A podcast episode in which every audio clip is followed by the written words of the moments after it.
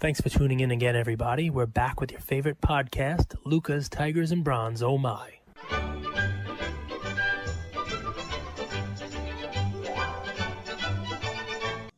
All right, well let's just let's just get right into it. We're gonna have a little bit of a different kind of a special Friday morning, Friday afternoon episode for you guys in Luca Nation. Um, yesterday we met with Jesse from PWCC. Awesome episode, and really, if you listen to it once, that's one of those episodes you might want to go back and listen to a few times to really pick up the nuggets of gold because PWCC is complex. They have the vault, they have the consignment, um, they have loans, and a whole variety of things that you could utilize them for. Today we're going to do a Q&A. Thank you guys for submitting questions to us. Uh, we're really, really, really excited to get to them. Cage, before I jump into the questions and we do kind of like a rapid fire, because there's a lot here uh, and all over the place. Uh, so I don't know if there's going to be any continuity to them. So please bear with us. You want to say anything? Any two, three words? Top of Well, mind? I'm excited for this. I mean, the Q and A um, episode is now one of our top episodes, you know, listen count wise, and um, you know, it just kind of it goes in line with you know what we said we were going to bring. Right, we're going to bring some value to folks. Um, you know, and we want to we want to ask you we we want you asking questions. We want to be able to answer them, and you know, it's really just a let's talk. You know, let's let's let's get these things out there because you know I'm glad the folks shared these questions with you and you're gonna be able to read them out here because guys if you have these questions there's probably 10 other people listening to this that have the same question just didn't ask it so you're asking it on behalf of them you're asking on behalf of the audience so yeah i mean i'm i'm excited to do this. And keep in mind i'm just one guy one guy who has been in the hobby for a long time and basically spends every waking moment on ebay and researching and the whole deal. Um my opinion's not the end all be all on this. Um but uh so so you know so what i what i'd love is if somebody hears this and disagrees, you know, comment, let us know, and then we can continue that conversation, point counterpoint. Um, that's one of the cool things about this hobby, right? You know, you can get into a fight with somebody about anything. You can talk about politics, you can talk about you name it, and, and no, I'm right, no, I'm right, and you dig your heels in, right?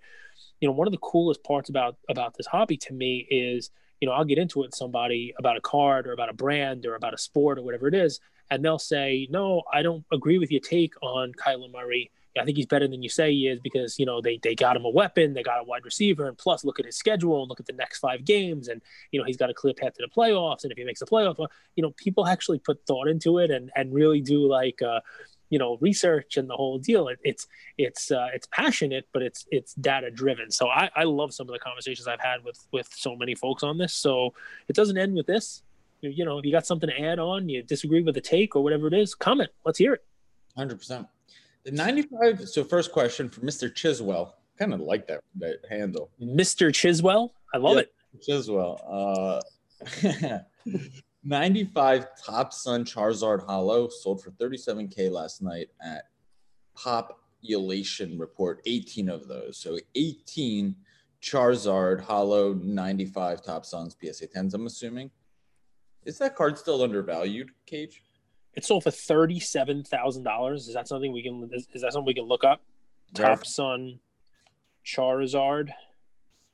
Because Mm-hmm. I'd be surprised. I, I can tell you, this is a card that I personally looked at myself uh, last year. If it's the foil one that we're talking about, most likely. Um, and it, it- you know, it. Um, yeah, look at that. The Topsun foil, hollow foil PSA 10, 1027. It sold at PWC for thirty-seven thousand dollars. Is it still undervalued? Okay, so I'm going to answer this in a way that people who collect this card probably aren't going to like. I was looking at that card last year at about five or six thousand dollars. Okay, and now it's thirty-seven six. Right. So think about the multiple on that. Right. But Charizard has had crazy multiples, um, and that card was slightly more than what I paid for my PSA nine first edition Charizard. So if you think about it, I could answer one way, and that is, yeah, it's still undervalued because if you want to talk about price comparisons, um, these were similar in price. They were four to five, five to six. They were in the same range of price for um, for and I'm talking about the Pokemon game first edition Hollow Charizard PSA 9 was about the same price as this. And on the same day, a PSA uh, 9 Charizard sold for $55,100. And I think it was a little underpriced because it's an old label and not the best copy of the card. And this one's only 37. So if you just do quick analysis that way, Charizard to Charizard, I'd say, yeah, this has room to run. But here's the, the caveat on this I didn't buy this card, and I didn't go heavy on the Topsun cards for a reason. I know Jeremy Padawer, hopefully you're listening to this because we love you and we're going to have you on again. I know he's huge on the Topsun. I think he needs one card to complete a PSA 10 Topsun hollow foil set he might need like Vaporeon or something like that. Uh, you know, one of the one of the one of the, the lesser names, let's call it. And he's been high on these on uh, on, on this set and a lot of other 95 to 99 um, Pokemon cards, the Charizards, the Pikachu's, and and and all of them because they are low pop.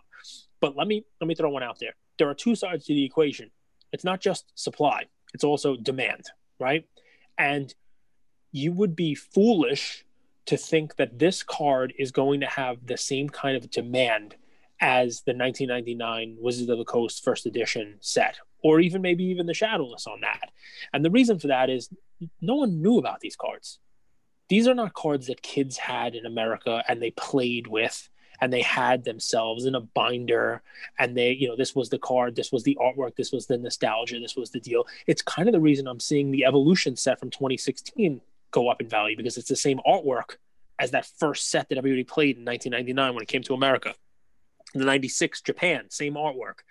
Uh, the Japanese version of it, that first set, the one that's the real 25th anniversary next year. These cards are great and they're low pop.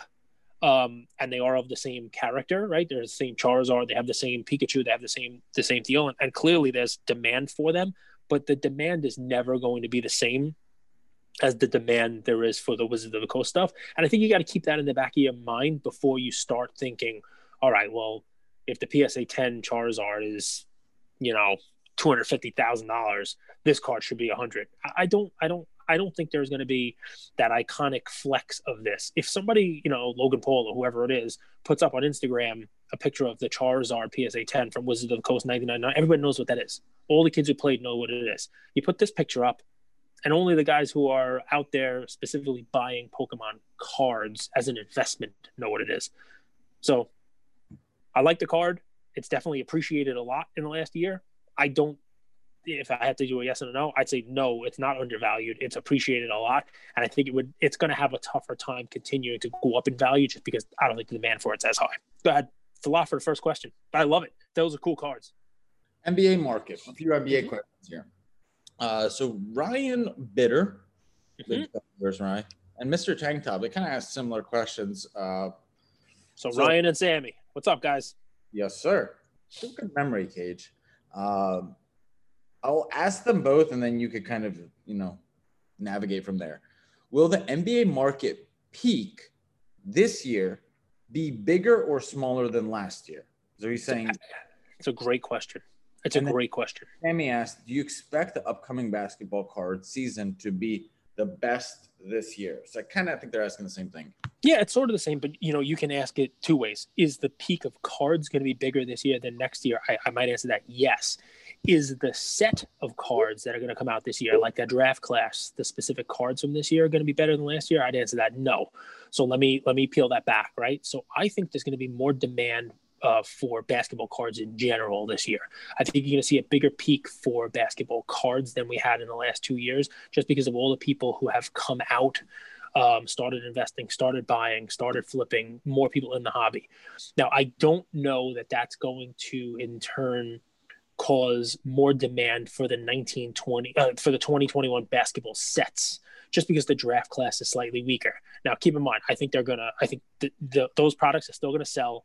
I think you're gonna have one or two rookies that do enough, whether it's you know LaMelo Ball or Anthony Edwards or Wiseman or or somebody you don't even know who is going to be pick number eight or pick number nine on a team and have a, a good year. People are going to chase whatever rookies are hot at that time. But I think what you're going to see more of is, you know, what we saw last year. Zion and Ja were great, but people went back a year and started buying more Luka and Trey, even Devonte Graham, my guy, Michael Porter Jr., you name it. I think that now you're going to have this year's class, that you know, the 2021.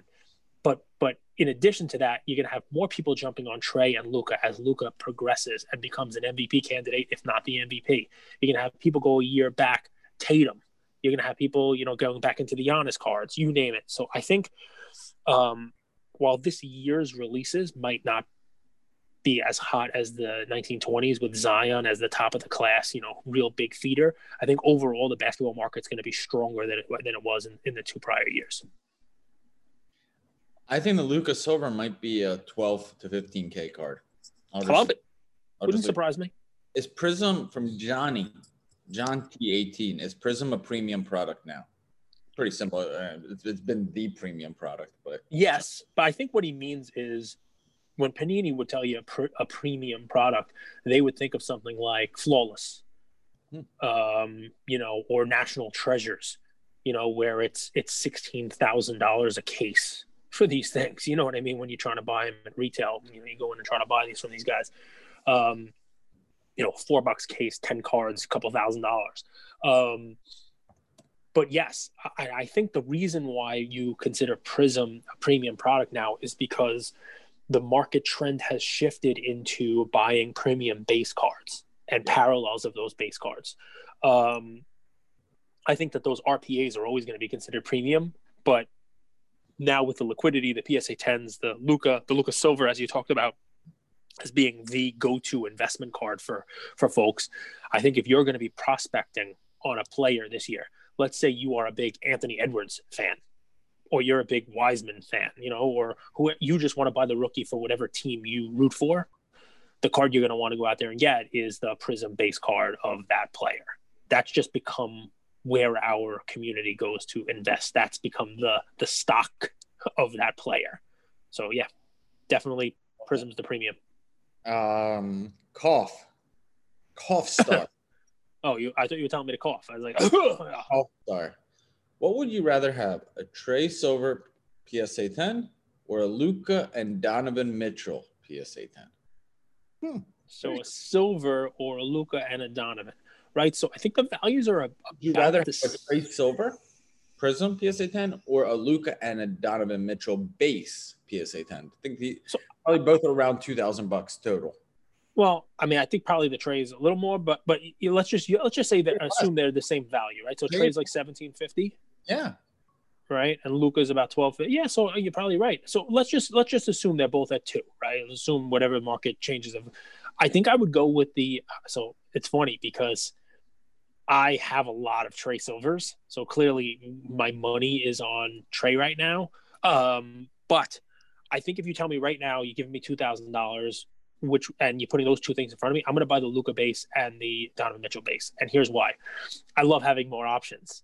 And you know, part of the equation that we're going to tell you guys, whether you're prospecting, whether you're putting your money in, you name it, if you're going to buy um, guys, buy three guys, buy three guys you like, buy four guys you like, and if one of them doesn't hit, let's hope one of the other ones does. You know what I mean?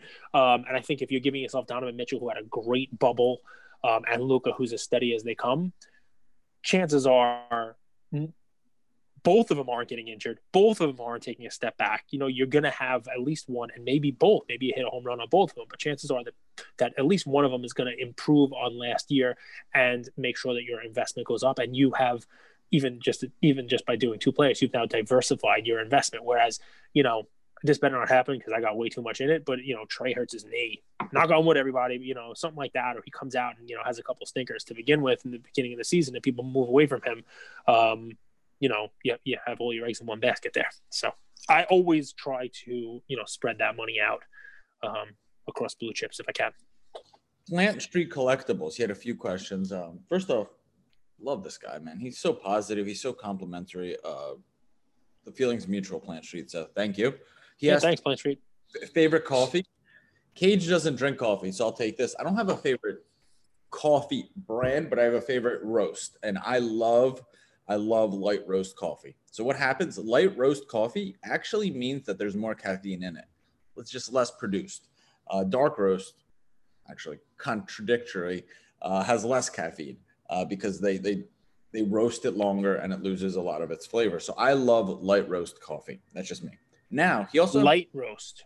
Light roast. Love light roast coffee. You don't have like a Starbucks over Dunkin' Donuts or any like preference there. I don't. I don't drink Starbucks. Chock, chock full of nuts. The uh, heavenly coffee. I love, I love coffee from Costa Rica. So you have to understand, coffee comes from different regions in the world, and I don't know them that well. Uh, but like I think Sumatra is Indonesian coffee, Costa Rica, uh, Costa Rican coffee. I love light roast Costa Rican coffee. Huge fan. All right. Two questions, and um, Cough Star asked this, and Plant Street Collectibles, uh, and it's talking about BGS and PSA, and I'm gonna weigh in on this too because I'm a little bit, a lot of it.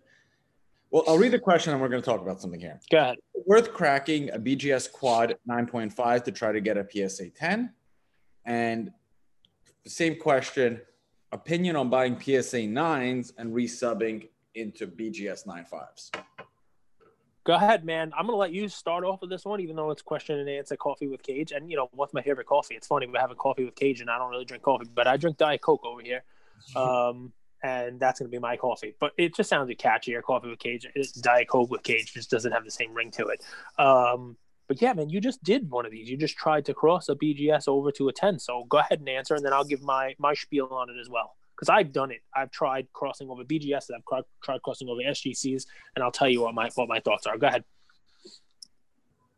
This is pretty cool, man. Darren Rovell, if you go to his tweet, I was I wanted to pull something up real quick, but a Michael Jordan PSA 10 is at 115,000. Well, it's 96 plus buyer's premium. The Goldin auction one, I watch it. Yep. Cool, cool, cool. So we'll, we'll, we'll monitor that. That's closing tomorrow. Um, but let me find this. Let me find this. Let me find this real quick. No, I want you to talk about your BGS cracking over to PSA. Yep, it will. It will. It will. Okay. So last night, some guy uh, posted a thread. His name's Matta Hertz. He submitted a card to, to BGS. It was a really sick card. It was a Jasson Dominguez on card auto patch. It's the upper deck with his glove, the Franklin glove. Did you see it? Yep, That's cool. Yeah, it's a cool card. BGS responded that it was a questionable patch, and then they sent the card back damaged in the mail. Oh. So they put it in a top loader, a fat top loader, didn't tape it. The card was moving completely over uh, through transit. There was a little pen mark on it, just completely damaged. You could go to Darren Rovell. He retweeted it. Did a good job retweeting it because it was fucking horrible. It was one of the worst things I've ever seen. So how does that extrapolate out into the question of should we crack cards yeah. out from BGS? Go ahead in the year of 2020, if I would find one negative about sports cards, it's been Beckett. Beckett has been hands down the worst of the worst when it comes to this year in sports cards. One, they've raised their prices completely. Their prices are astronomical now, double what they used to be. Their turnaround times at the same time are triple what they used to be. So they've increased prices, but turnaround times have never been higher. Okay, that's number one. Number two, I've graded cards with them that have had dings on the corners, like that LeBron that I've listed that got a BGS 10. Their grading has been horrible, man. It's been so inconsistent. I bought a LeBron Topps Chrome, which had a 10 centering and nine fives everywhere else. My buddy and I inspected it. It shouldn't have gotten higher than a nine. The edges were pretty beat up. So, why do I say that? Would I crack PSA 9s to send them to BGS 95s? Yes. Would I crack 95s to send them to PSA? No, because I don't think they're converting really high. Uh, but bigger picture, I am losing a lot of faith in BGS as a brand and as a reputation. Something doesn't seem kosher over there. It doesn't seem like they care about their customers very much at all. Uh, so for me, as much as and I, have recommended this play to Luca Nation, so I'm a little bit like kind of disappointed, I guess. I just think I just I'm steering clear of BGS. I'm selling everything I have that's BGS, and I'm not going near them. So, the question then is cracking. So you've talked about a card that they graded higher than you think you would grade on its own. So so also you're not thrilled with BGS would you crack a BGS nine and a half out after inspecting it yourself, or you couldn't inspect it until it was, you know, because it was in the case? You, you, didn't realize that the the corners were not as good until you got out of the case. And you're like, shit, now I'm gonna send it to PSA and it's gonna be a nine. Um, do you just leave it in? Do you sell it? I mean, you're saying you, now you're not a fan of cracking.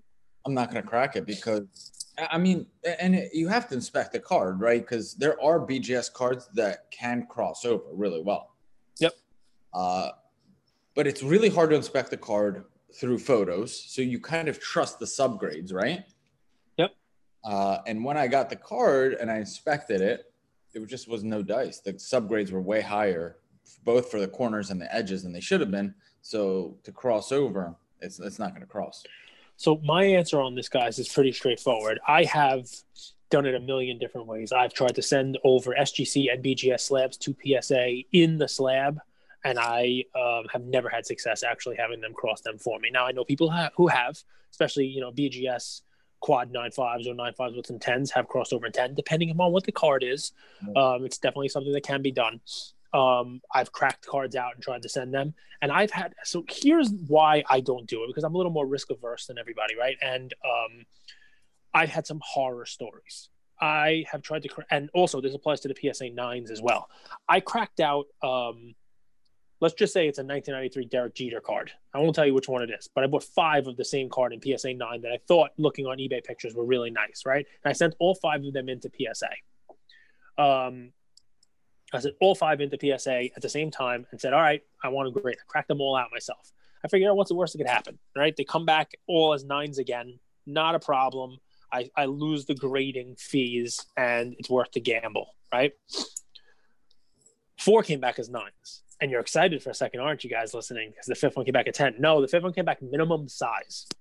So I took it out of a PSA 9 holder that obviously was graded PSA 9, and they didn't have a problem with the size when it was graded the first time.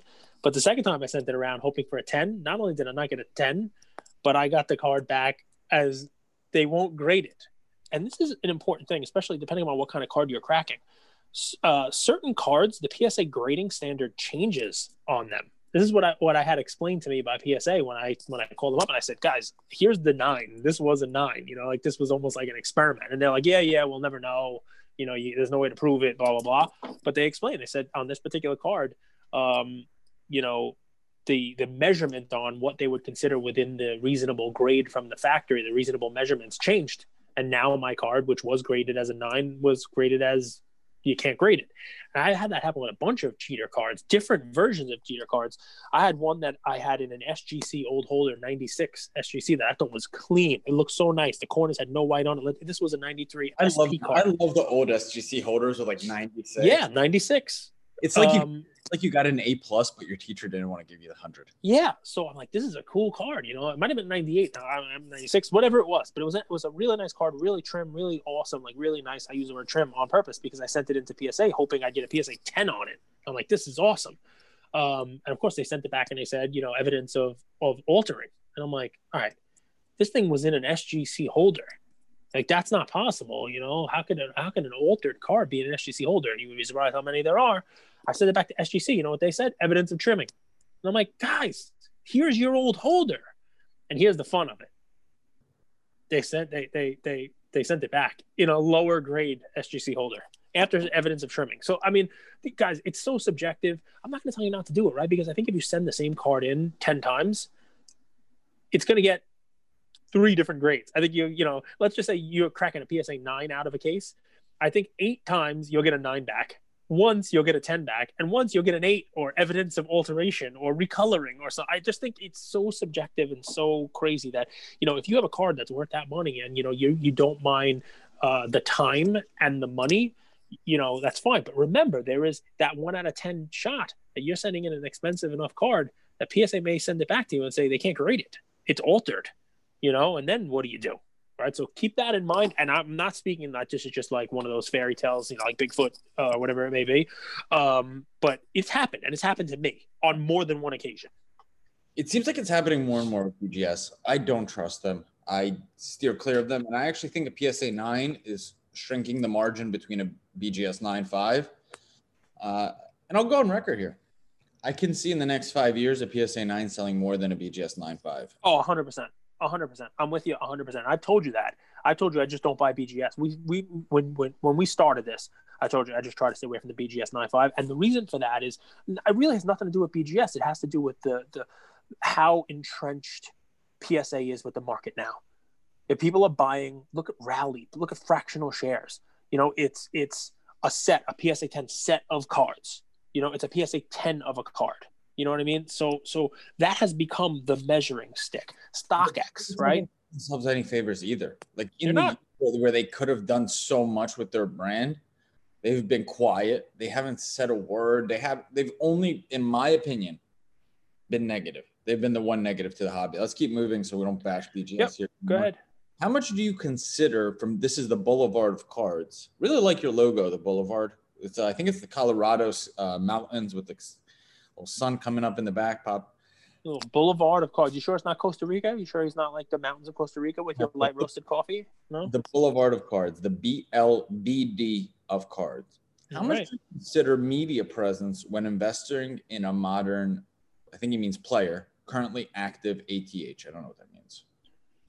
He's so I think he's talking about like um, how much do you look at Fernando Tatis's Instagram and media presence before investing in him? So, I mean, media presence or media coverage, I think they're both they both are impactful, especially on a baseball player, um, because baseball doesn't do much in the way of promoting their own guys. Uh, but yeah, it, it is definitely something I look at. We talked about this with Tatis, the perfect example, right? He was getting a lot of press, you know, cover magazines, you name it, like the future of baseball, the face of baseball. And, you know, I think, we'll harken back to this, right? It's supply and demand, right? I think for cards to go up the way they do, they need to have demand, and they need to have demand outside of the you and the me. There has to be a mainstream demand for that player. There has to be a mainstream demand for his cards. Somebody has to say, you know what, you know what I'll do this year? I'm gonna for Christmas or for Hanukkah or for Kwanzaa, I'm gonna go out and I'm gonna buy my kid a Fernando Tatis rookie card. I'm going to make sure they have it in their collection when I start building up a baseball card collection for them. And the reason why they go out and they do that, that they go on eBay for the first time buying cards, is because they went on their ESPN app and there was an article put out by ESPN about Tatis and how he's having fun and bringing the fun back to baseball, or about Juan Soto and Ronald Acuna and how they are going to be the you know the next you know uh, Mickey Mantle and Hank Aaron for for for as long as they're going to play for the next 10, 15, 20 years. Um, so yeah, hundred percent. You see press out there, it's great, and it, and it goes a, a million different ways, right? Um, look at what the Last Dance did for Michael Jordan's cards.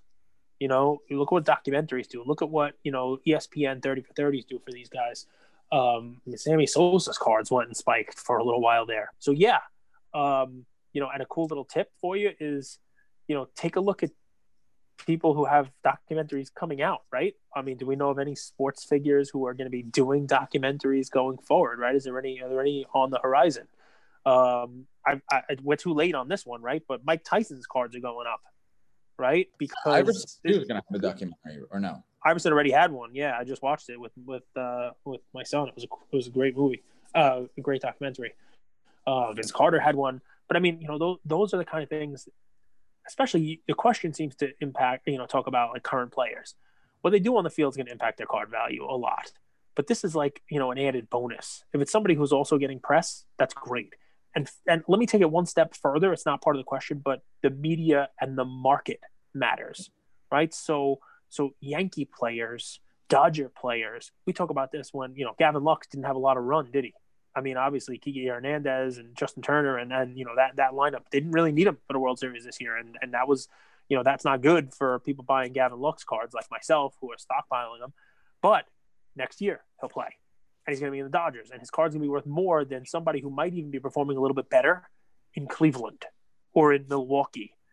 You know, pay attention to that stuff. If if offseason rumors come out that uh, that Giannis this year is going to be going to LA or going to New York. I mean, hopefully he doesn't play for the Knicks because that's the end of his career. But going to a market where there's going to be press about him, it's great. It's one of, besides the fact that he's never won anything, it's one of the one of the negative spots on on Trout for his whole career.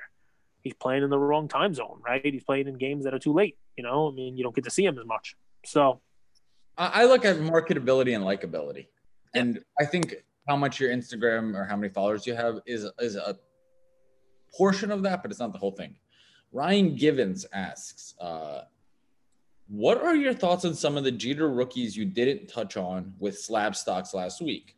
93 score, 93 score select, 93 upper deck non gold hollow, as well as some of the 96 rookies like his team Topps, and dare I add, the Topps bazooka." because people have heard me crap on the bazooka LeBron. So so you can you can take this question by the way for almost any player who's no longer in the league, right? So the reason why I mentioned the cards that I did is because they were low pop, high demand cards, right? So those are the ones that you know if you have people who start a fund, let's say, who are going to have an alternate investment and they're going to be looking to get blue chip best players, you name it, and they want to buy a Derek Jeter card to put in that fund next to their uh, Michael Jordan rookie. They're going to get the 1993 SP card in as high a grade as they can find, right? Um, that's why we talk about that card. Um, Luka, they're going to pull a Luka Silver card and put it in there. But but Andrew and I talk all the time about different Luka plays, right? We talk about the optic, we talk about the hoops, we talk about the Donruss. The cards you mentioned, the score, um, you know, his 96 rookie cards, uh, you know, his his his Topps base card. I mean, he's got a lot of cards, and he's got a Bowman card in there, also just a regular Bowman um, for Jeter. They're all great cards, and they're all cards that are not going to go down. They just haven't seen the same run up as the cards that I mentioned in my slab stocks video, Um, because um, they're not the cards that people search out for. And you know, not to keep bringing the same belt, but it is supply and demand, right? So, so you know, if somebody decides I'm going to go out and I'm going to invest a thousand dollars in Derek Jeter, chances are they're not going to be looking for the cards you mentioned in your question there. Now, ultimately, those cards will go up because if the top level cards go up, it pulls those cards as well. But you know, my take on you know, somebody like that is to try to buy the best card in the best grade you can uh, afford for whatever your budget is. So, um, you know, Jeter, I would not be going after his, you know, his scorecard, for example.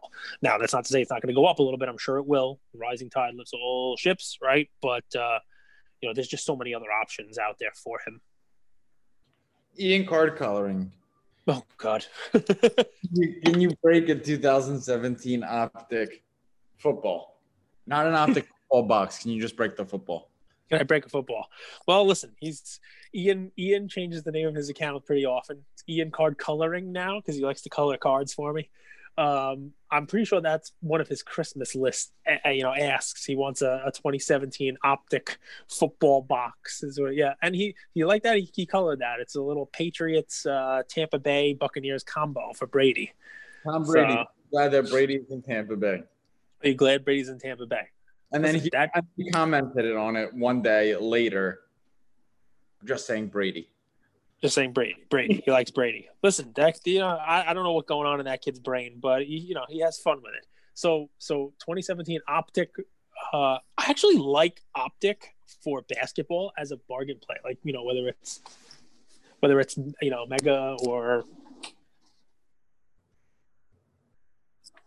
um there's lunch here. Um Oh, I yeah, love work lunch hits different. When catered work lunch hits different. Let's keep moving. Our yeah, so let's keep it moving. Oh, you don't want me to answer my son's question about optic? no, go ahead, please. you'll, you'll answer breaking optic. I'll answer it later. Yeah, breaking optic footballs. Go ahead. So glad Brady's back. In, so glad Brady's in Tampa. Brady. You go, Brady. Chris Hodge.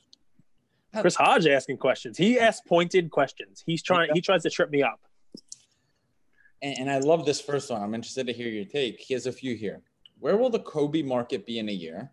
Okay. Which NBA player will unexpectedly shatter expectations next season? Hmm? Which Panini NBA product isn't getting its due? Which Panini product is overrated? And why do cards have value? Let's start with the first one. I love. Why these. do cards have value? I like it. I like good- it. What you know? What what if CAT really meant dog? You Love know, it. I'm to answer number five real quick. What I think about is cool about cards is only are they a store of value. I think when you own cards, when you own art, when you own coins, when you own collectibles, you can share an experience with someone. So it's not only the fact that you can invest in them and make money with them, which is good. And there is the demand and supply and the scarcity and the store of value, which is so important. I think the added layer, the cherry on top that's super important is the experience that you can share. You can signal who you are and what you're about. And I think that's really important because that's what we're all really doing. When we post a photo of our Pikachu's looking all fat with yellow and red cheeks, we're saying, hey, I'm collecting this. When I post my Kobe cards, I'm saying, hey, I love Kobe. Uh, and that's signaling. And, and it's kind of, I don't think it's virtue signaling, but I'm using that in like parentheses. Uh, you get to share a little bit about who you are and what you're about. I like it. I, I I think it's it's sort of like wearing the jersey, right? It's wearing a jersey of a player, Mhm. right? You know, you know, I'm showing my support for that player. This is the guy I'm buying stock in that player, and you're doing it with the card. But yes, there is there's more to it than that. Um, it is it's the community. It's the folks listening to this right now, you know, thinking uh, I'm going to be a Kobe guy or I'm going to be a Jordan guy or whatever it may be, right? So, um, It's why does it? jersey plus the stock, right? It's, it, so we always wore jerseys to show off, like, hey, I, I'm a Sixers fan, I'm a Knicks fan, whatever. So the cards have that component, but they also have the component of being able to invest in the success of the player. And I think the combination of those two factors are why they hold value. hundred percent. I'm. I think. I think that is that's it with cards. It's like a stock of a company, only the, player. You know what I mean? And uh, that's it's, and it's more fun. It's more tangible. You're able to take pictures. Who's taking a picture of uh, of the screen of their TD Ameritrade saying that they own 100 shares of Apple? Who cares? You know, this is a little bit of a cooler way to do that. Go ahead. The thing is, when you invest in a company, the reason a company has value is based on their potential future earnings, right? Whereas here, we don't have, we don't really have that. With, with a company, Why? you don't show off the company's stock certificate like, hey, take a look at me. I own Yeah. that stock. But you also are buying stock in Trae Young because of the stats you're expecting him to have next year. Yeah. That's the stock part that I was talking about. Yep. Okay, let's go back. So Kobe, yes, where were the Kobe. in a year? So I like Kobe. I, I happen to not own many Kobe cards. I have uh, um, two You- autograph cards of his. The silver though, which is a beauty. I do. I have I have I have two autograph cards, one for each kid, and I have a 2012 Prism Silver PSA 10, um, which is a nice card. It's a pretty cool card. Um, I think if you go back to one of our prior questions, uh, we were talking about like media and that. I'm I'm pretty sure there's a Kobe documentary or 12 coming out soon. Um, you know, Last Dance style. I'm sure there's going to be, you know, if it's not next year, it'll be the year after or whatever it may be. But there's definitely going to be oodles of Kobe movies and documentaries that come out. He'll always be in the conscience. Um, he'll always be relevant. He's he is one of those guys that they talk about. Um, you know, I'm in the game because of him. I model my game because of you know I model my game after him. So I expect the basketball market to start to heat up pretty soon, if not already. And I'm noticing it, guys. I'm noticing it already in my eBay stuff. The guys who you think are going to be hot, the Traes and the Lukas, you can still buy their base cards and you can still buy their silver cards for a little more than they were. But you know what you can't find anymore? Things that were there uh, a couple weeks ago. They're colored rookies, the reds and the blues. They're all scooped up now. People are buying those on the this is the off season buy, and that's going to trickle down to their silvers and then eventually to their base cards and Zion, Ja, you name it. The, the guys, you know, Tatum, you're going to see the, the the bottom is in, and you're going to see the thing start to rise. And when that starts to happen, and um, enough of those cards start to go back up the way they were last year, you're going to see another bounce in the vintage cards, the the blue chip guys, the you know the Hall of Famers, the goats, you name it. Because if Zion's card is going back up to thousands of dollars, and Giannis's card is thousands of dollars, then Kobe's card can't be half. You know what I mean? And it's just, you know, it's it's just part of the equation, right? And while Kobe and Michael Jordan and Shaq are not out there playing, when you see the demand for basketball cards come back during the season, it's going to be silly looking to have people buying cards of you know players who have been in the year for a year or two for more money than a Kobe rookie with a similar pop or significantly less pop. So I think that's what's going to wind up happening. I think you know, just like happened last year, the current guys started to go back up, and then people started to say, "All right, you know what? I got five thousand dollars here. Do I buy one or two cards of this guy who's played for a season, or why don't I just buy the guy who's already done it, the guy who's already won three rings and is already in the Hall of Fame?" So I expect to see Kobe's cards go back up next year. Because the Kobe market is is really an, an anomaly. Kobe's this interesting guy because he he's he covers the vintage market, but he also covers modern, right? Yep. I, I saw something from the Adam Twenty Seven uh, guy. I think is his handle. He sent the um, kind of an analysis on the Jordan, LeBron, and Kobe cards, and he compared the quantity of LeBron, Kobe, and Jordan cards released in the rookie year. And believe it or not, LeBron has 5x the amount of rookie cards that Kobe and Jordan have. At the same time, Kobe has way more autos than any of those guys. He signed with Panini really early on, and he was signing a ton of cards. So what scares me is the pop of Kobe cards, even though he's not playing. So like as much as there is a lot of demand, there's also a lot of supply for his cards. That's why you you did see, for example, his Topps 138 card. That card shot up in price to 5,000 for the PSA 10 and came right back down to 2,500 because there's just so much, so many sellers. I do think what's going to be interesting is China. Kobe is a legend in China. Like as much as we know Jordan here, Kobe is is just you read the quote that LeBron said about Kobe when he went to China with him. It, it was insane. He said it was like the Beatles.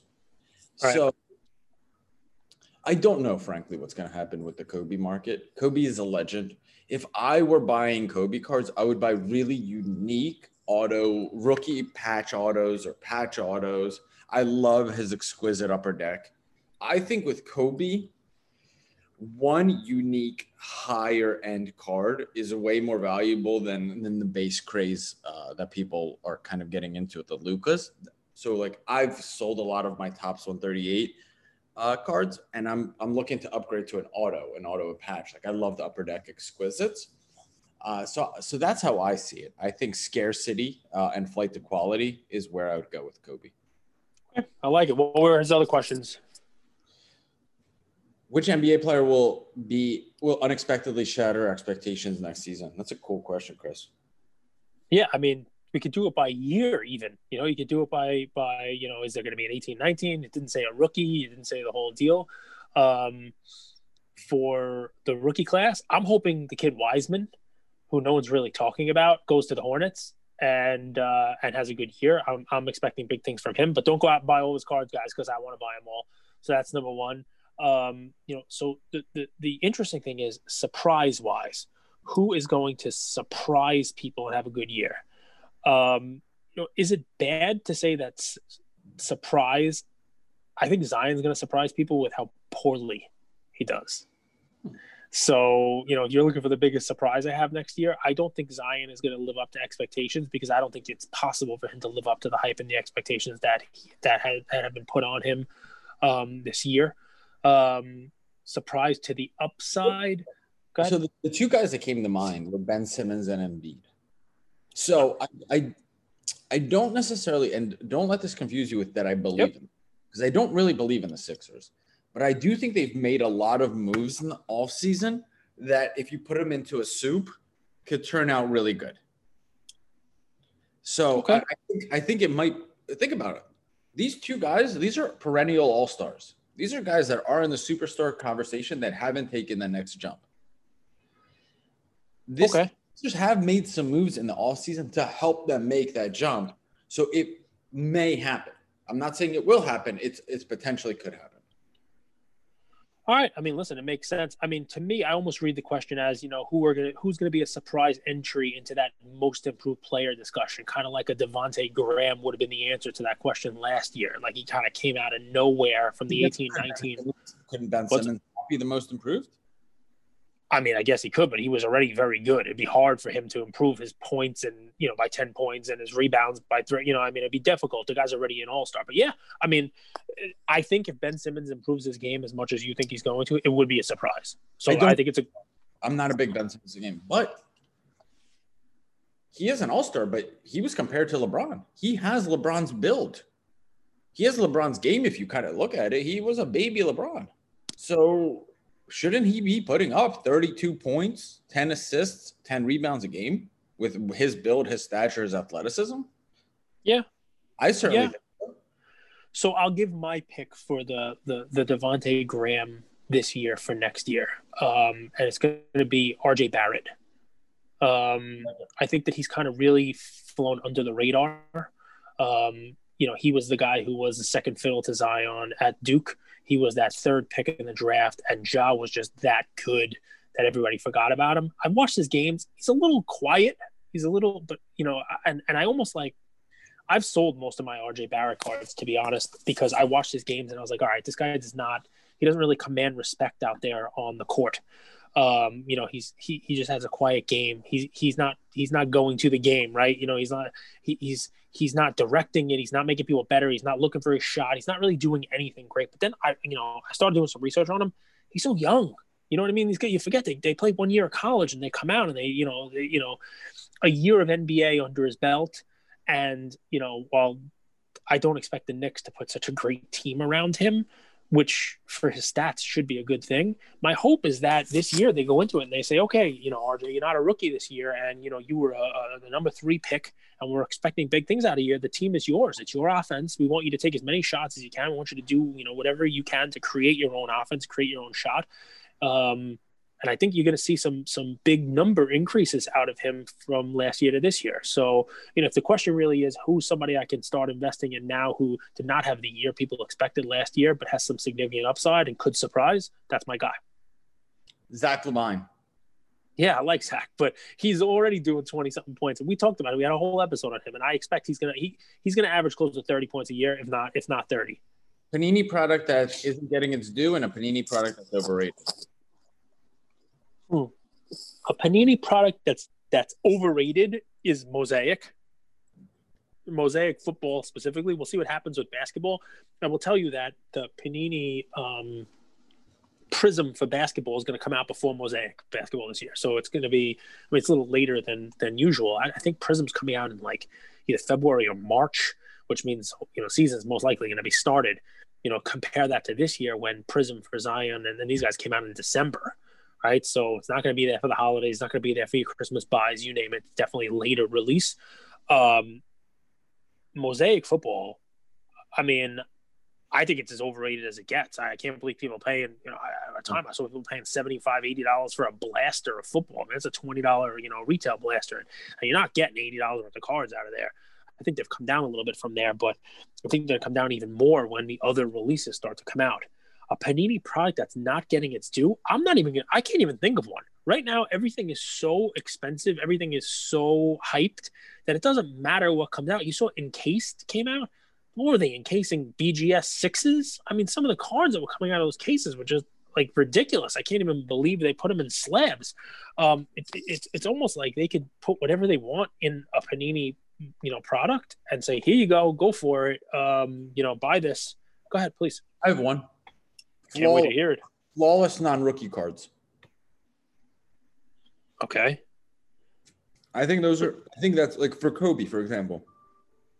I think the flawless patch autos of Kobe's are gorgeous, and I think they're under under the radar play.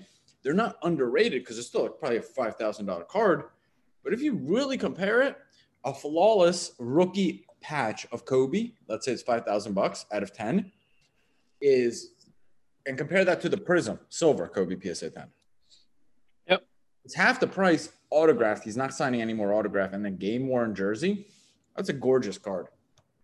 Yeah. I mean, listen, in, in that regard, I like that. I think, you know, you could buy national treasures cards that are not the rookie or the RPA for a lot cheaper than what those boxes sell for. I thought the question was, you know, hey, a product that's coming out that doesn't get its due um, we'll take it your way. There are a lot of really cool cards you can buy after people break these products for significantly less than what you would think, given the box prices. I think the flaws is a good example. Mm-hmm. I was able to pick up some cool Anthony Davis like National Treasures patches with like three color jerseys for Ian for like five ten bucks. You know, I mean, on, and it's a National Treasures project project. So you know.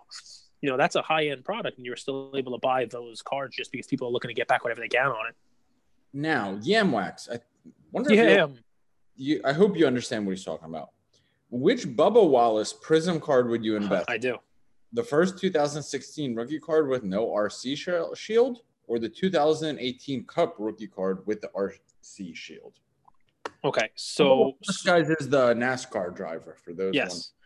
And he has two rookies, and a lot of times this is this is a difficult thing, right? Um, you know, which one to buy, which one to invest in, and everybody's looking for which is the one that everyone's going to jump on. So this one's a little bit easier for me because we've had other other um, other guys who have rookies in different across different products in different years. Um, I always like to get that rookie that RC on it, but I'm not concerned here. They're both Prism cards. So he's got a 2016 and a 2018. They're both Prism. Go with the 2016. I would go with the card that's first. And I think Yam's onto something here with Bubba Wallace, right? Because who's the new owner? Do you know? Mr. Michael Jordan. Yeah, man, Jordan getting into NASCAR. I think NASCAR is one of those untapped, uh, untapped, um, you know, sports card markets, if you want to call it. I mean, uh, you know, where where people are going to start to look. It's a every argument that people have given me for soccer cards exploding applies to NASCAR as well. It's a hugely popular sport where the cards are, you know, really they have not carried on yet. They have not really got picked up. Um, and it's an audience where people normally did not buy cards for it. Soccer, you know, people in Europe don't buy cards. Soccer was not a huge card thing. The same thing applies to NASCAR, but I don't hear people talking about NASCAR as like, let me go buy the the Mbappe for five thousand dollars. So Yam's onto so Yam's onto a lot of good stuff. Um, but yeah, that I mean, That's that, the that- definition when they zig, he zag. yeah, but but Yam, the 2016, I I know the 18 has the RC on it, and between me and you, it's a cool looking card. But people are going to see, okay, he's got a 2018 Prism and a 2016 Prism. You go with the first Prism. That's just you know, and it's not like he's in a college uniform or something like that in it, you know. So um, I do this 2016. Yeah, and it's a great question. I've actually heard that from other people. Love it. We're getting towards the end here. B Daily Sports Cards, our guy, Bryce. You're the man. Off-season buying seems to be very talked about topic right now. It's a good point. Because it seems everyone is telling people to invest in basketball now before the new season. Do you think enough people are listening that it's resulting in an upward trend in the market? Yes, I think the answer is yes. I think if you look at the market, it's already there. And you know what's funny is there's a little bit of uncertainty about the offseason. This this offseason is even crazier than usual, right? Because we haven't seen that that rush to buy that you normally would see in the off season because you had a start date. You'd have a calendar, you'd know when those things are coming. Um, and this year we've had talk of December 22nd, but nobody's confirmed that as a start date but you saw an uptick in buying when that rumor came out. But people are pumping the brakes a little bit about on their off-season buys because there is the fear that maybe they don't start till February or March or talk of April. I've seen articles talking of April as a restart for the NBA. I'll tell you, Bryce, and it's a little fun for you guys to to get just from our episode. I think that the off-season basketball buying kicks into gear a week from today uh, November 6th. So I think you have uh, a few days left to start buying the guys you want to invest in for next year before the prices start to go up. And I picked November 6th for a specific reason, and that is release day of Prism Draft Picks basketball. So on November 6th, the college Prism draft picks, the same Zion had last year where everybody went nuts. There was Zion draft picks, $50,000 for the Zion out of five or out of 10, you name it. That's release day for the first um, basketball product with next year's draft class. Now it's tough because we won't know who's on what team yet because draft's not till November 18th. But that is a draft product coming out. Will hit the street. I'll have some of it myself, I think. Um, and what you're going to see is people are going to start to focus on basketball. It's the off season now. Um, it's within two weeks from the draft. Uh, that release will be out there. You'll see it start to hit eBay, and you'll start to see the same phenomena that we see all the time, which is you'll see somebody try to pay $500 for a silver LaMelo Ball. And people will stop, look at it, and say, "Mm, maybe I'll buy two Devonte Grahams for that instead. Or maybe I'll buy uh, Zion. Or maybe I'll buy a Ja. Or maybe I will buy a Kobe instead of spending the 500 because if LaMelo Ball's college draft pick card is $500, there are bargains to be had elsewhere in the NBA. Um, so it's a great question. I've Go ahead. defined patience for myself and trying to find my spots and picking the spots. I have a theory that around Christmas time, there's actually going to be a sell off. Okay. People are going to be liquidating their cards to be buying Christmas gifts, to be buying gifts for the holidays, uh, going on vacations. I think with holiday spending, what makes this year so unique, I personally am going to start buying in early January, maybe late December because I do envision a sell-off, uh, and this is a unique off-season. Uh, so I, that's how I see it. I actually don't think there's going to be a lot of buying. I think the card prices are going to drop in the next month or two. Wow. Give a, give a reason why. Because you think people are going to be liquidating to buy things for the holidays? I think people are going to be buying cards for the holidays. Um, man. But think about what people do around the holidays. A lot of travel, a lot Not of this year. a Not lot this of year. Maybe. I, maybe I, I disagree. I think people are still going to be doing that stuff, but we'll see. It's it's Look, unique. France and Germany are in lockdowns again. I think you could see another situation like we had in the beginning of this year where people are home with nothing to do but eBay buy. So we'll see what happens. You know, numbers are going back I up. think we're going to start buying presents and start buying more consumption. I agree. And you know what? Now my kid's not the normal typical example of kids out there, but he started doing his Christmas list and the top six things on it are sports cards. So, so I think it's going to be five percent of people that understand that buying sports cards for the holiday is like buying like a Disney stock. Right. Remember how you used to get like stock certificates from grandma? Yep. Yep. Uh, I do think that happens. I this is just a theory. That's that's how I preface it. Now, Drake Sports PC, my guy. He has a few questions. Yeah. Uh, Drake's asked a lot of questions. I love it. So let's give him a shout out. Oh, he said they thought this would be a good discussion. You have fifteen thousand bucks, Cage. Okay, deposit into your account. What do you buy? Do you buy five shares of Amazon stock, one LeBron Topps Chrome PSA 10, and uh, one LeBron Topps Chrome PSA 10, and five Luka Prism PSA 10s, one Tom Brady SP Authentic PSA 9, three LeBron Wade Melo Fleer Trio RCs, and three Trout Topps Update RC PSA 10s, or an MJ 1986 Fleer RC PSA 9. I got I have what I like to call analysis paralysis because I stopped listening after like the third one. There's too many options, right? So so I'm gonna weed them out, right? So the last one was the Michael Jordan PSA eight, right? So I love Yes. Michael Ju- PSA nine. PSA those PSA eight. Um PSA 9 is around 15K. yeah, it's around around fifteen thousand dollars. Um, it really depends on what your hope is for this money, right? So, um, if it's if it's put it in and forget about it and invest it over time, right? And you're just done. I don't think you can go wrong with that Michael Jordan. I think it's almost akin to was it Apple stock you had on there or Amazon stock? Amazon, five shares. of Amazon.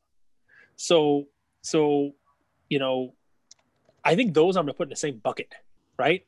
But I'm not here to to make slow money on the majority of my stuff. I have my Jordan, and I'm gonna I'm gonna sit it down, and it's gonna go in a safe deposit box, and I'll give it to my kids.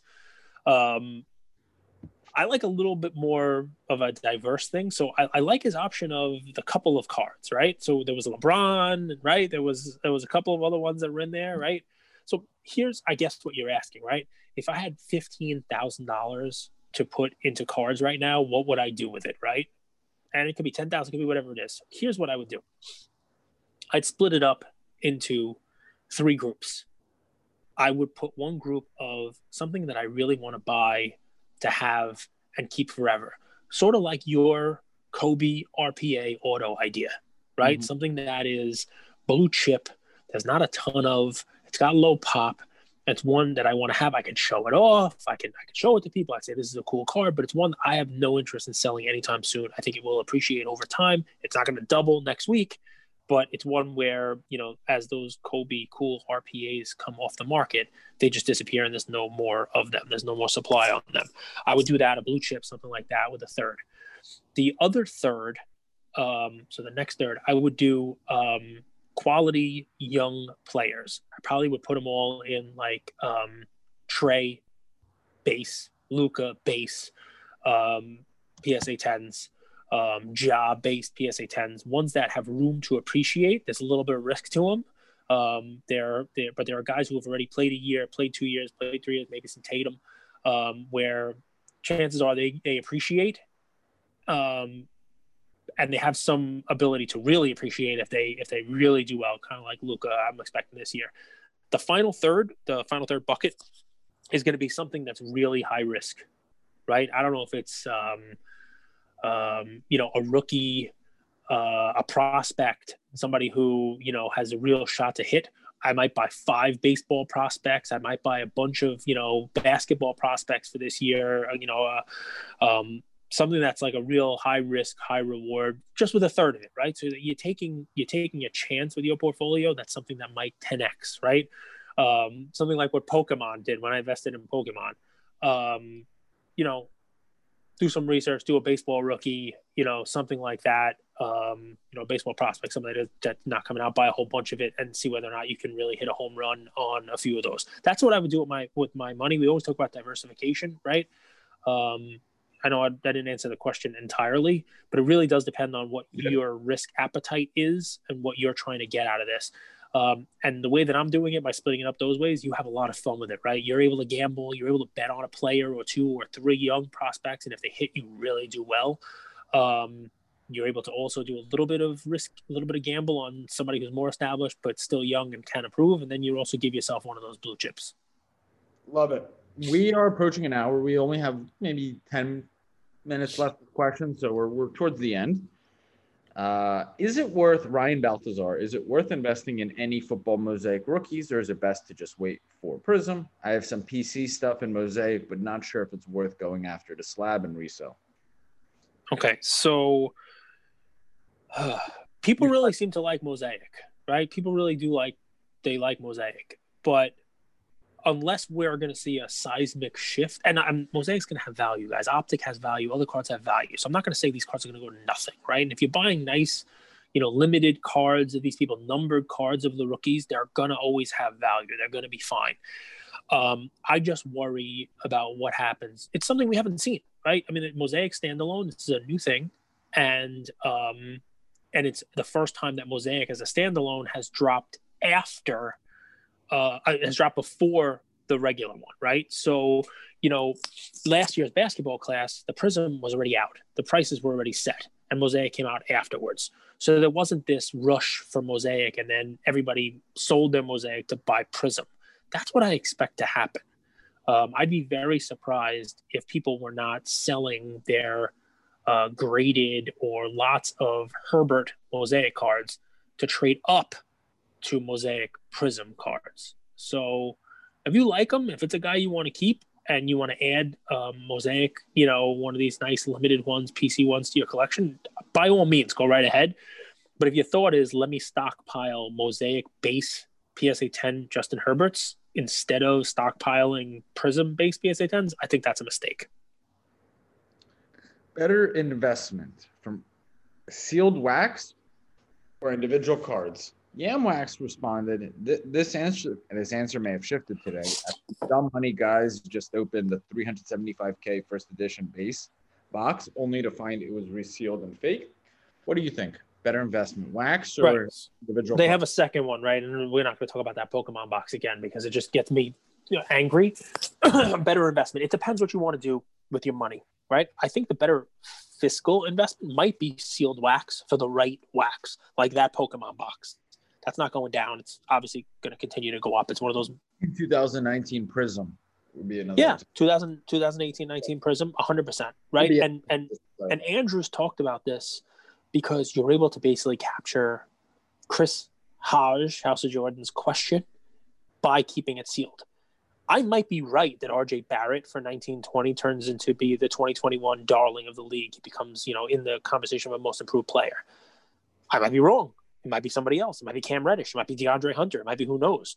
If you have a sealed box of that 1920, you've invested in all of them. You've caught whoever that improved player is going to be. You're able to get Zion and Ja and you name it. You're investing in all of them, even though that box might not have all of them.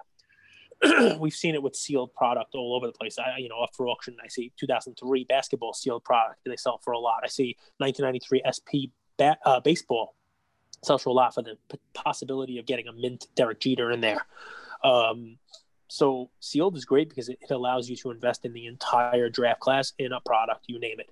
Um, I could not do it because to me it takes all the fun out of the hobby. Um, I like to have the cards. I like to buy the cards themselves. I like to invest in players, and also I like to rip wax. I mean, if I had a sealed box of Prism in my closet, I would have opened it already. You know, first of all, Ian probably would have opened it and then told me he did it after the fact. But but but I would have opened it myself because I mean, boxes of cards to me, and I know this is blasphemous to people who invest in sealed product. Um, boxes of cards, they're they're meant to be open. I mean, you know, they're not designing these gorgeous, shiny cardboard pieces for us to see to keep them in in, in plastic. And I know there are sealed you can find sealed anything online. PSA slabs, 1952 Topps packs. You know, I mean, there are there are openings of 61 Fleer basketball packs. People keep things sealed, and I get it. And I get there's a market for it, and I get that it has significant value. It's just not my bag. And um, you know, I'm sure there are investment people out there who will tell me that I'm missing out on probably the best way to invest in sports cards. But again, that's just not for me. Three or four more left. Uh, if a player performance influences card prices and great performances lead to spikes, then why has Pokemon spiked so rapidly? Nothing has really happened with Pokemon. Is it all just hype and social media influencers or people hoping to get rich? So who asked that question? Ryan Bitter. And then Drake responded, uh, I was going to ask a similar question around what we saw with huge increases in wrestling cards. The mm-hmm. Rock hasn't wrestled in years, yet his 97 Cardinal and Bumblebee cards are on fire. Yep. Two part question, if you can handle that. Yep.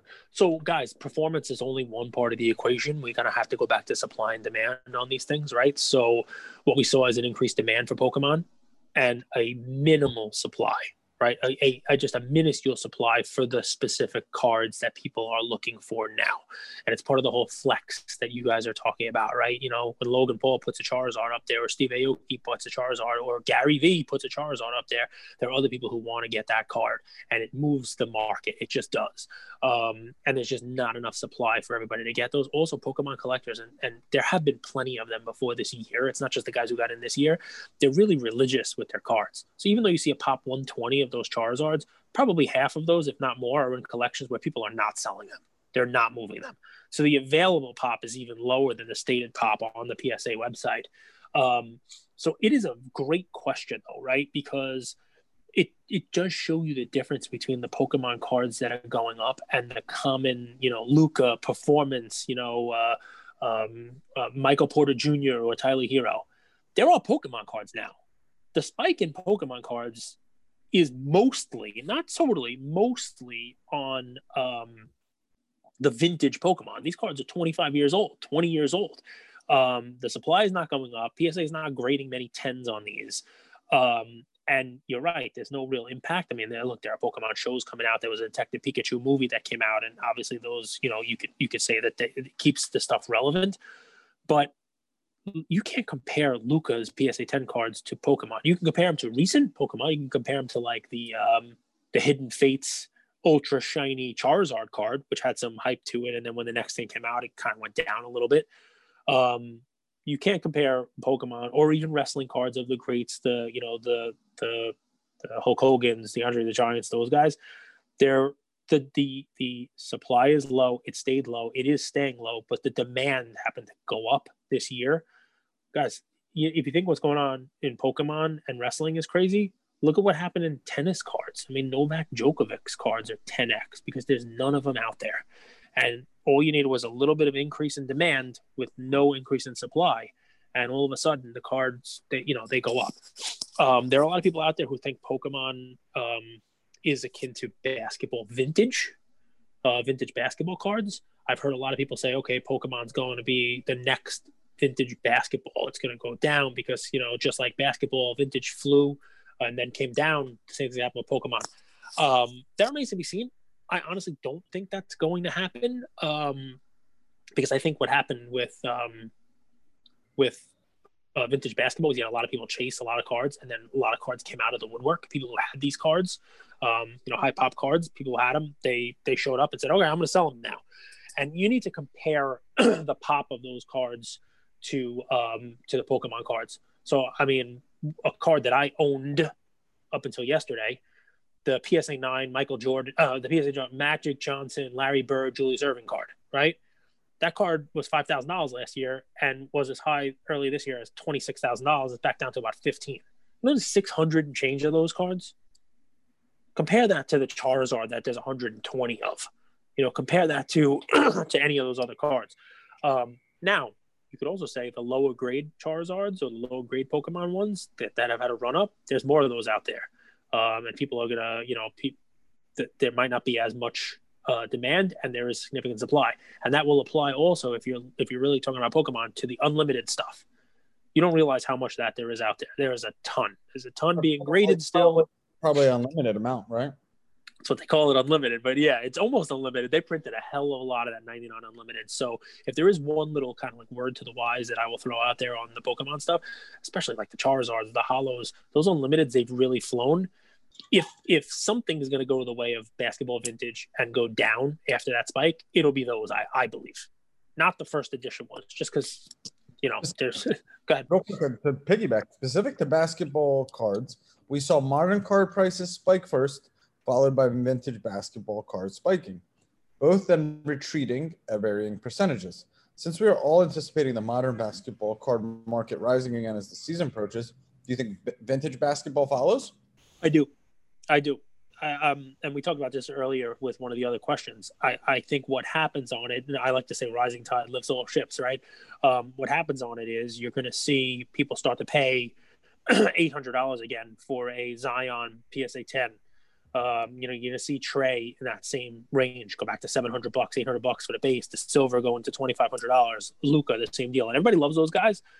But eventually, there will be this moment where you take a step back and say, okay, do I want to pay the same price for a Trae Young silver non-numbered PSA 10 as I can buy a Shaq 1992 upper deck PSA 10 that has a pop of 300 Mm-hmm. 12 mm-hmm. or whatever it may be 309 right now. You know people will do that analysis and say okay in if Trae has his best career ever is he winning four or five rings three world three um you know um finals mvp awards and top 10 player of all time is he going to match what Shaq has? Maybe but maybe not. So let's buy the Shaq. Let's buy the Kobe. Let's buy. I think that's what happened last time around when people saw the modern stuff go up. They said vintage is too cheap, and we'll see it again. K Dizzle's cards, both with the K though. K Dizzle's cards with the K. How many cases are produced each year of product? What is this discrepancy between hobby only release and hobby retail release? Is there a specific piece of data you could look at to get this estimate? So yeah, the wrapper so every product has its own different amount released, right? And um, and one of the things that gets lost in this is a little bit of math. I used to do this as a kid. So sometimes they're stated. You can look on the website and they'll tell you how many cases are being produced. You name it, especially the limited quantity ones. Um, but first, hobby retail. Retail releases are something that's supposed to go like those blasters. Something that's supposed to go to Walmart, Target. It's supposed to be going to retail stores, and that line has been blurred so much because you never really see those in a Walmart or a Target because they're either going out the back door or someone's buying them the second they get released or bribing a manager or whatever the story is. And, and you know, there's a blurred line between hobby. Also, used to be you go on Blowout or or any online retailer, it was just hobby that they had.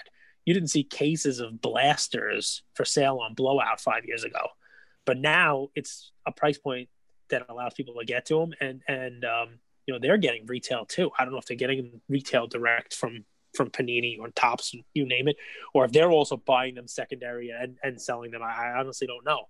Um, but retail and hobby, that line has been blurred, but it's specific products that are made that were supposed to be sold in retail stores like Target and Walmart. The best way to find print runs, believe it or not, is to grab a wrapper of a card or get a screenshot of a wrapper of the card and look at the stated odds, right? So, and work backwards. So, best way to do it is one of ones, right? You can find um, let's just say a set has 100 cards, right? And a one of one base card is one in a thousand packs, all right? Then you know that there are a thousand one of ones and a hundred cards in the set, right? That means that there are to- uh, that means you have a thousand packs for every one of one, and there's a hundred one of ones. That means they've made a hundred thousand total packs of that card. We do that again, right? Rewind that. So, rewind that and play it back. So if the pack says the one of one card is one in a thousand packs, stated odds, and there's a hundred card sets, right? There's a hundred cards in the set. That means there are a hundred one of ones, and they're found in one in every thousand packs. It means that they've made a hundred thousand packs of that product. It's easy, right? So so if you're doing a box that has 10, 10 packs in a box, that means they've made ten thousand boxes. And if it's a 10 box case, it means they made a thousand cases. So the best way to figure it out is work backwards from the stated odds, especially if they don't give you a. Uh, and I've seen I've seen such elaborate um, calculations of this on blowout forums. When a new release comes out, they'll do a whole math on the stated odds. Hey guys, I looked at the wrapper, and this is how many cards there are, and based on the you know based on this, the print run of these, there, there should be you know 4,700 cases of this product. Um, you can always figure it out based on the stated odds. Go ahead. Uh, last one from the audience. I'll, I'll double check, but I think this is the last one. Cards to the max. Love you, man. Raiders. Yeah, fan. Max. Raiders. Dude, I, I love Cards to Max. He is so passionate about um what's it called? Positional players. He loves the positional players. Maybe that's because you guys are stuck with Derek Carr QB, even though he's having a good year. After this year in football, are positional player cards values here to stay? Or when the hype dies down, do we see it being QB dominated again? I think it'll always be QB dominated, but you're going to have running backs, wide receivers, tight ends actually remain relevant, and the reason for that is um, hobby, uh, fantasy. Excuse me. The hobby is is is is now meshing, dovetailing your favorite word with fantasy sports. And while the quarterback is always going to be the most valuable player in fantasy sports, just like they are in the hobby, you're going out there and you're drafting your Michael Thomas. You're going out there, you're drafting your Derrick Henry, and just like your uh, who do we have on who talked about it? Um, Lefkoe, Adam Lefkoe, right? And he said, "This is my guy. You know, I get to I get to hold this card up, and it's my guy, right?" Um, I'm, I'm, I'm miserable at the impersonations, but I'm trying my best, Lefkoe. I'm sorry, it- man. I thought it was spot on. I thought it was spot So, on. so when you do fantasy, you're a fantasy guy, and you happen to draft a team. Maybe Drew Brees is your quarterback. Maybe Derrick Henry is carrying you because he's, you know, he's crushing it. Natural for you to want to go out there and buy a Derrick Henry, you know, rookie card because you're invested in that guy. He's your guy. He's going to take you to the championship this season in fantasy football. Um, you know, so so I do think that those position players remain relevant because they're more relevant now because of fantasy and sports betting. Also, you're seeing position guys carry um, real value. I mean, I think that Jerry Rice 1986 Fleer uh, PSA 10 card that sold for thirty thousand dollars. It is a huge eye opener for position player value. It shows you that it doesn't have to be a quarterback to hold value. Um, you know, a wide receiver can if it's the right one. You know, running backs can. Walter Payton, um, Barry Sanders, Emmitt Smith. You know, it doesn't have to be a quarterback. Um, and I also talked about something with, with Gary Vee. When I collected as a kid, running backs were the jam. Everybody wanted Barry Sanders. When you open a pack, if you got Barry Sanders or Dan Marino, you wanted Barry Sanders. I mean, the quarterbacks were great. The quarterbacks had had had high values. Everybody wanted the Montana. Everybody wanted Favre. Everybody wanted those guys. But the highest value insert guys were Emmitt Smith and Barry Sanders. I'm telling you. on that topic, in, in our group chat on Instagram, they just posted um Cards to Max actually just posted the 2020 Panini Phoenix Phoenix release. You want to cover it? Any two cents on it? Um, it's a good release. I, saw they have like silver parallels as well. Somebody actually submitted uh, a cool Ja Morant to us for our for our group sub that we're going to be sending into PSA, uh, the Phoenix. Um, I like it. Um, you know, it's a cool one of those cards that, that hasn't you know gone crazy price wise. You can still you know you can still reach it and open it. Um, it's not something that I would be investing my money in long term, but it's a fun break. You know what it reminds me of? It reminds me of Revolution. I get to open it with my son. You know, it's a cool pack. It's a cool thing to break. It's a cool, you know, like a breaker's product. You know, um, something for them to have on hand and, and you can break. Um, it's not something that I would be, you know, stockpiling PSA 10 rookies out of. Okay, we have one more question from the audience, but I want to ask mine. The WNBA Prism Mhm. release. Makes me feel weird. Why? Makes you feel weird. I don't like it. So I'll tell you why, it, it- at least for me. There's a place in the hobby for that. There is. Okay. And just like there's a place for, you know, expansion into everything because, you know, what makes this hobby cool is it's to each their own. You know what I have? I have some garbage pail kids. That's not for everybody, right? I mean, those are stupid cartoons with snot coming out of kids' noses and stuff. But it it it hits me somewhere because I remember putting those stickers on my denim binder in fourth grade. You know what I mean? My trapper keeper. Right, so- binder? No, I'm just I'm throwing it out there. Kids had denim binders. I had a trapper keeper, man. Don't mess with me. Like, You know what you trapper would- keeper is? You would cut up your jeans and you know how you need a book cover. No, they you would- actually had they had binders that were denim. They had like actual denim. The binder was like denim material. I had a trapper keeper, and if you don't know what that is, folks, look it up. Was this when like Levi's was the thing? Like everyone wanted Levi jeans. Are you trying to tell me Levi's is not the thing still? I- I'll tell you. So my, my parents, we grew up in uh, Ukraine, and if you owned, they they tell me stories of this. If you were able to get one pair of Levi jeans, Mhm. it was like you made it. It was like the sign of prestige and wealth. Uh, so super interesting. Now no one wears jeans. I wear jeans. No, you don't. Of course I do. You're wearing a suit. I'm not wearing jeans to work, but I wear jeans. One more question from Drake. Is it better to No, own- we're not. We're not. We're not. We're not done with that. So the WNBA, right? So there are people out there who like the WNBA, you know, and and they want to get into the card, you know, craze too. And and I wouldn't be buying it to flip it. I wouldn't buy it myself. But there- listen, it's to each their own, right? I've told people that I wouldn't buy tennis cards. I wouldn't buy Serena Williams, but there are people out there making plenty of money on Serena Williams cards and Novak Djokovic and uh, Roger Federer. Um, I don't see it. Look, Yam's asking about NASCAR cards. That's not for everybody. Trust me. The I don't see many sneaker flippers who are going to be buying NASCAR cards. It's just not. You know, it, it doesn't seem like a you know a cool crossover. Um, but there are people who will buy them, just like there are people who spending plenty of money on WNBA Prism cards. Would you would you buy a Sabrina Ionescu card? No. Gold for two thousand eight hundred eighty eight dollars. Well, think about it. Equal pay for equal play, right? How much is that same gold Lamelo ball going to be? I don't even. I know. I know Probably ten times. Probably ten times. the Bryants. I know she's really close with Kobe and all those people. But Sabrina has already done something. Has You she? know? Yeah, I've man. never seen her play. So the point being, I think you can make a reasonable argument that that's a that's inexpensive for that card. So Her base is going right around fifty to seventy five bucks. see, and there are people out there who think it's worth it. You happen to not be one of them. Supply and demand, man. So obviously there is a demand for it. Otherwise, it wouldn't be selling for fifty or seventy bucks. Probably. I mean, how much is Trae Young's prism? Trae Young's prism is probably like seventy five bucks. Probably a lot more Trae prisms. Okay, good, good, good, good, good, good, good. I think this is the last question. Is it better to own one high end RC or multiple low to mid end RCs of a player? For example, the Tom I like Brady it. Authentic RC PSA 10, that's a high end card, or one Bowman Chrome, one Fleer Showcase, and one SPX. Name your combo of Brady cards that would be equal to that one SP Authentic. it depends on what you want to do in the hobby.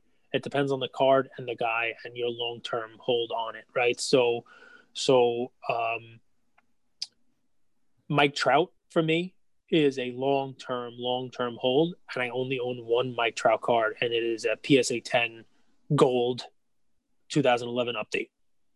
I have one of those in my PWCC vault. Love those guys. Thank you. Um, I don't have a million base rookies of of of him. Now, with Tatis coming up last year, and he was not the GOAT yet, I think he still may be, right? I went out and I bought as many of his base rookies as I could find. Um, I think for liquidity purposes, for, you know, if he, if I need to move out on that card, um, or if I wanted to sell some of them but maintain some, um, I went with, I went that route. And keep in mind, a Brady, I would probably try to buy as best a card in as best grade as my wallet would allow me to buy because it doesn't matter what happens to Brady this year. His legacy is pretty cemented as one of the greatest quarterbacks to ever put a helmet on. Um, whereas somebody like Tatis, um, I may not be as sold on him in two years, but I might still think he's going to be great. And maybe I want to sell half of my position on him. Being in multiple lower level cards will allow you to get out partially on somebody or sell for profit partially for somebody better than buying one high end card would be. That's an all or nothing proposition. You can't move in and out of that person. So that's that's the that's the difference. Normally with me, I try to buy um, uh, lower end cards, you know, for guys who I'm more prospecting on, guys who are still playing, guys who are still proving themselves. And the guys who've already cemented their legacy, I try to buy something more higher end, one or two. And guys, I know this is a longer episode, but I think there's so much value in here. Cage is Cage is 20 years of experience. So much, so much value here, Cage. Good stuff, man. Thank Uh, you. We hope the guys are appreciating this because I'd love to make this, you know, a regular thing. I mean, it's you know, we're, we're, we're I'm hoping we're getting your, your questions out there. Go ahead. I keep seeing questions, so I'm want to ask you another one. Oh, they're still coming. Good. Heroes actually posted this. So this is from his page. From uh, I who? like Heroes. Heroes for sale. Heroes for sale. There are only two PSA 10 Wayne Gretzky rookies. And this, the OPG, was the first. OPG. It's a C. It's OPG. It's OP O- C. OPC. Yep. OPG. the first PSA 10 graded. Do you think when the card was graded should change the price? No. No. Um, I think the card determines a grade. Now, if you're talking about, hey, a PSA card was graded more recently and there are a bunch of 10s and the more recent 10 looks nicer than the prior 10, sure. That then when it was graded and the scrutiny given to it should impact it. But, you know, if there are two tens and you know, the guy who had the first 10 graded by PSA says, I want to get a 50% premium for mine because it was the first one graded over the second one graded. That's silly. I, I wouldn't care. I have one of the two. Whether it was the first one graded or the last one graded, it doesn't really matter to me. Go ahead. Two last questions. Do you want a question that is dedicated towards you or a question that's dedicated to someone else first? Uh, someone else. Thoughts on sports card investor? Jeff catches a lot of heat. I do and don't get it from reckless cards. So, who's sports card investor? Is this the guy who uh, who does YouTube videos? Yeah, honestly, we don't know anything about him. We don't watch his stuff. We don't. So here's the deal, right? There are a lot of people out there who fall into that category. I think it's like, you know, a pay for play, pay for picks, that kind of stuff, right? I think, you know, they pay for YouTube channel and all that other fun stuff, and that's fine, right? And um, um, I don't know what kind of heat he's catching or not catching or what the story is. Um, if it's the person I think you're talking about, he's got a pretty decent following. And obviously he's coming on doing what we're doing, which is talking about sports cards and picks and, and telling you what's a card to invest in and, and the whole deal. And I would imagine, um, you know that the audience kind of speaks for itself right you know if he if he was if he was not good at what he was doing people wouldn't be listening and the audience count would be going down right i mean our audience count goes up every day um maybe that's because they like hearing andrew you know with meditation chants or whatever it is that he's bringing to the audience today i have no idea but i mean the guy seems to have a following again if it's the same person i think you're talking about and that following wouldn't stay if what he was saying wasn't making sense so i don't know what kind of heat he's he's getting um there are a lot of resources out there for you guys. I wouldn't put all your eggs in one basket. Um, but if this, what do you say? It's sports sports investor, sports card investor. What's it called? Sports, Sports- card investor. Um, if you find value in what he's bringing you, then great. Go, you know, more power to you. You know, you're you're there's there's a lot of stuff out there for you to digest in the hobby, and um, you know, Four get one whatever information. Go ahead. four one two sports cards. I'm feeling this a Pittsburgh guy. Uh, Cage has a lot of high value cards. You ever get nervous having so much money in cards? Yes. A hundred percent. Hundred percent. So I mean, listen, I don't I wouldn't say I have a lot of high value sports cards, but I do. I have them and and you know it's funny. It's it's a constant and ever evolving um you know portfolio of cards. Cards that I put pictures up of last week, I don't have anymore because I'm trading up for something else. Um, do I get nervous having that much in cards? I've seen the card market up. I've seen the card market down. I've seen the regular stock market up. I've seen it down. Um, the big money cards that I own, I try to keep in what I consider true blue chip pieces. You know, um, like Michael Jordan, uh, 86 Fleer is, is a perfect example. Um, is it possible that I lose money in that card? Possibly, I guess. Is it more possible the card goes down in value? Yes. Now that's a big difference, right? Because a card like that is not something I'm looking to sell anytime soon. So if you told me that Goldin auction right now is 115,000, if you told me that it ended for 115, but that in next month or in six months auction started ending at 85 or 90, would I be happy? No, I obviously would not be happy because it means that the value of a card that I own has gone down, but it doesn't mean that I've lost money. Uh, it's a fun little Warren Buffett thing, right? He doesn't lose until he sells, and he never sells, right? He doesn't lose money on a stock or a company he buys into until he sells the stock and he doesn't sell the stock at a loss. It's the same kind of thing. I try to I try to think about this as a long game for those high end cards. Um, and I'm not selling a Michael Jordan card anytime soon. if I ever sell it, go ahead. Yeah, please. Reason, and this is such a nuance, I think. Uh, I want to hear what you have to say about this too, Cage. Yep. I think the reason Warren Buffett doesn't sell, one, he has unlimited capital now, but when he started investing is because he was investing in high dividend stocks too. Yep. And those high dividend stocks would give him cash flow. So he wouldn't need to sell to reinvest. And that's really important because most of the time you sell to reinvest. Mm-hmm. That's why having a PSA submission with raw cards that kick you cash, that is just an engine that makes you money, allows you the freedom to ride the highs and lows because you do have the cash flow coming in from your, and I'll put it in quotations, side business. Yeah. It's like it's the same thing because it's all sports cards, but one side is investing and that's going to go up and down. But if you, if, if you don't have the liquidity, you're going to be forced to sell. But if you're able to kick into gear the second this uh, PSA submission aspect of your business, then you have much more freedom to use the money that comes from that to reinvest into future. I got back grades yesterday from PSA. The cards will be coming in soon, I'm sure, based on our picks. Uh, there was a week where I did Tatis and you did Tyler Herro, and I went five for five on uh, on some Tatis PSA tens and five for seven on Herro base, just buying off eBay. Um, I got ten. I got I got five Tyler Herro tens coming in. But yeah, your point is 100 percent right. You have to have a lot of coals in the fire, right? And the cards that you guys know about from my pictures and stuff, from me sharing with you guys, those are not cards I'm selling anytime soon. The cards that I'm going to sell um, you know, to allow me to buy cards like that are the ones that I'm sending into PSA. I'm buying real cards. It's, it's, the cards we talk about day in and day out on our episode card picks that we give you. Um, you know, when when my when my 67 Kyle Lewis base cards come back, hopefully a few of them are tens, and I'll sell a few of them. You know, that's that's what what what Andrew's talking about. Luka Nation, we love you guys very, very, very much. Ian just left a comment on your fat shoes. He, he said pizza chew. Pizza chew. Pizza chew. Nice. Pizza chew.